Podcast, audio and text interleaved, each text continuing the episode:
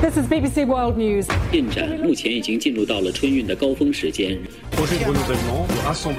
重点地区细颗粒物 PM2.5。 나라방 뉴스 살펴봅니다. 글로벌 뉴스 전주현 웨싱캐스터 안녕하세요. 네, 안녕하세요. 미국 뉴욕주의 한 슈퍼마켓에서 백인 10대 청소년이 무차별 총격을 가해 10여 명의 사상자가 발생했습니다. 백인 우월주의와 관련된 범행으로 추정되고 있다면서요? 그렇습니다. 현재 시각으로 14일 오후 2시 30분쯤에 뉴욕주 북부 버펄로의 슈퍼마켓에 이 방탄복을 입은 군복 차림의 백인 남성이 나타나서 소총으로 무차별 총격을 가했습니다. 10명이 사망을 했고요. 3명이 중상을 입었는데 총격을 받은 13명 중에 11명은 흑인들이었습니다. 이 총격이 벌어진 슈퍼마켓이 버펄로 도심에서 5km 정도 떨어져 있는 곳이었는데요. 흑인들이 주로 많이 사는 지역에 있는 슈퍼였습니다. 이 범인이 현장에서 체포가 됐는데요. 버펄로 남동쪽으로 320km 떨어진 콩클린이라는 곳에 사는 18세 백인 남성 페이튼 젠드론이었습니다. 이 범인은 온라인 게임 플랫폼 트위치 계정으로 범행을 생중계하기도 했는데요. 저는 이 부분이 더 끔찍해요. 그렇죠. 네, 이 뉴질랜드 총기 난사 사건을 보고 영향을 받았다고 했는데 그때도 이렇게 생중계를 한 적이 있습니다. 예. 그래서 이 트위치 측은 이 범행이 시작된 지 2분 이내에 중계를 중단시켰고요. 이 범인의 계정과 영상도 삭제를 했습니다. 이 뉴욕타임스는 백인 우월주의에 사로잡힌 젠드론이 치밀하게 계획을 한 범행이다라고 전했는데요. 이 사건 발생 직후에 이 젠드론이 온라인 선언문을 올렸다는 게 발견이 됐는데 이 범행 장소를 고른 이유로 인근에서 흑인 비율이 가장 높기 때문이다. 이런 얘기를 올렸기 때문입니다. 총 180쪽 분량이 되는 선언문이었는데요. 이 범인은 그 선언문에서 미국인들이 유색 인종들에 의해서 교체가 되고 있고 비유럽 출신들을 미국에서 모두 몰아내야 한다라는 주장을 폈습니다.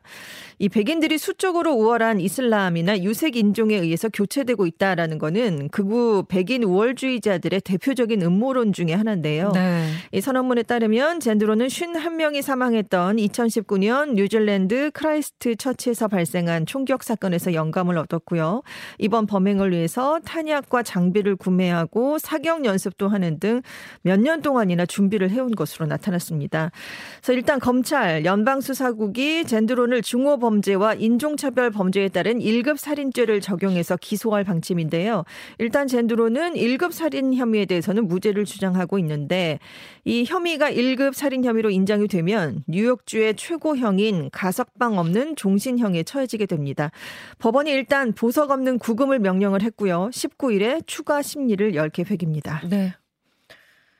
어, 푸틴 러시아 대통령의 건강에 문제가 있다는 주장이 잇따라 나오고 있는 가운데 우크라이나군의 고위급 간부가 러시아에서 쿠데타가 일어났다는 주장까지 내놓았어요? 그렇습니다. 미국 잡지 뉴 라인즈라는 잡지가 익명의 러시아 신흥 재벌이 3월 중순에 미국의 한 벤처 투자자와 통화한 녹취록을 인용해서 푸틴 대통령이 혈액암에 걸려서 매우 많이 아프다라는 내용을 보도를 했습니다.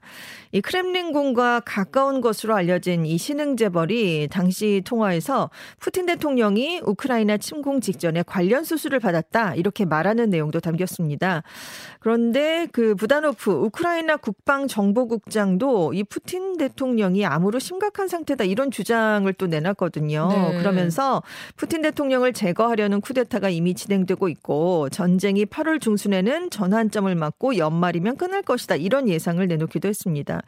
그리고 영국 일간지 더 선도 반푸 틴 성향의 제너럴 SVR 텔레그램 채널을 인용해서 크렘린궁 내부자가 푸틴 대통령이 암을 암으로 투병을 하고 있고 최근 검사에서 확인된 문제도 이것과 관련이 있다 이렇게 말을 했다라는 보도를 내놨습니다. 그래서 이제 얼마 전에 전승절이 있었는데요. 이 전승절을 앞두고 수술을 연기했다라는 주장을 폈습니다. 그래서 수술 날짜를 논의 중인데 긴급한 건 아니지만 미룰 수 있는 것도 아니다. 시간은 새벽 한두 시 정도로 정해졌다라는 주장을 좀편 것으로 알려졌습니다. 네. 이 서방에서는 푸틴 대통령 건강에 좀 이상이 있는 게 아니냐 이런 주장을 계속 제기를 해 왔었잖아요. 그랬죠. 예. 왜냐하면 지난달에 쇼이구 국방장관과 면담을 할 때 굉장히 어색한 자세로 탁자를 꽉 잡고 있는 모습을 보였습니다. 그리고 날씨가 그렇게 춥지 않았던 9일 러시아 전승절 행사장에서도 혼자서 두꺼운 모직 담요를 무릎에 두르고 앉아 있는 모습이 포착이 됐고요. 매년 아이스하키 경기에 직접 출전을 했던 경기가 있었는데 올해는 여기에 영상만 보냈습니다. 그래서 건강 이상 설이 확산되고 있는데 아직까지 뉴욕타임스 같은 권위적인 그런 언론 매체에서는 이 푸틴 대통령의 건강과 관련해서 비중 있는 보도를 내놓지 않고 있고요. 또 정확한 사실 확인이 어렵 지 않습니까? 네. 그래서 이 푸틴 대통령의 건강을 둘러싼 논란이 계속되고 있는 것 자체가 이 전쟁을 멈출 수 있는 사람이 푸틴 대통령밖에 없다라는 답답한 현실을 반영하는 것이다. 이런 분석과 함께 빨리 전쟁이 끝나기를 바라는 희망이 투영된 것이다. 이런 아. 관측도 함께 나오고 있습니다. 예. 자, 중국으로 갑니다. 중국 상하이시가 봉쇄 50일 만에 상업시설을 재개방하는 등 점진적으로 도시 기능을 회복시켜 나가기로 했다고요. 그렇습니다. 상하이시가 오늘부터 단계적으로 상업활동 재개를 추진한다라고 발표했습니다. 이에 따라서 봉쇄 조치로 문을 닫았던 쇼핑몰, 백화점, 마트, 편의점, 약국의 이제 오프라인 영업이 제한적인 조건 하에서 순차적으로 허용이 되고요. 앞으로 음식점 배달 영업, 이 미용실, 세탁소, 세탁소 등의 영업 영업도 점진적으로 허용될 것이다라고 발표를 했습니다. 네, 이제 조건이 있습니다. 각종 방역 대책을 엄격하게 시행하는 조건 하에서만 상업 활동 재개가 추진될 것이다라고 얘기를 했는데요. 그러니까 합리적으로 고객 유동량 등을 통제를 하고 전염병 예방에 좀 힘을 기울여라 그런 얘기입니다. 이 상하이에서 이렇게 상업 시설이 다시 문을 여는 건 3월 28일부터 단계적인 도시 봉쇄에 들어간 지 거의 50일 만인데요. 그러니까 코로나19 방역 상황이 어느 정도 정도 안정 단계에 접어들었다 이렇게 판단했기 때문으로 보입니다. 네. 15일 0시 기준 상하이의 일일 신고 감염자가 모두 1,369명이었습니다. 그래서 상하이시가 이렇게 좀 대책을 완화했다는 얘기인데 다만 상업시설 영업 재개 방침은 알리면서도 시민들의 이동 제한을 완화하는 계획은 구체적으로 내놓지 않았거든요. 그러니까 온전한 그 뭐 상업시설 영업 정상화에는 좀 시간이 걸리지 않겠느냐 이런 얘기가 나오고 있습니다. 네.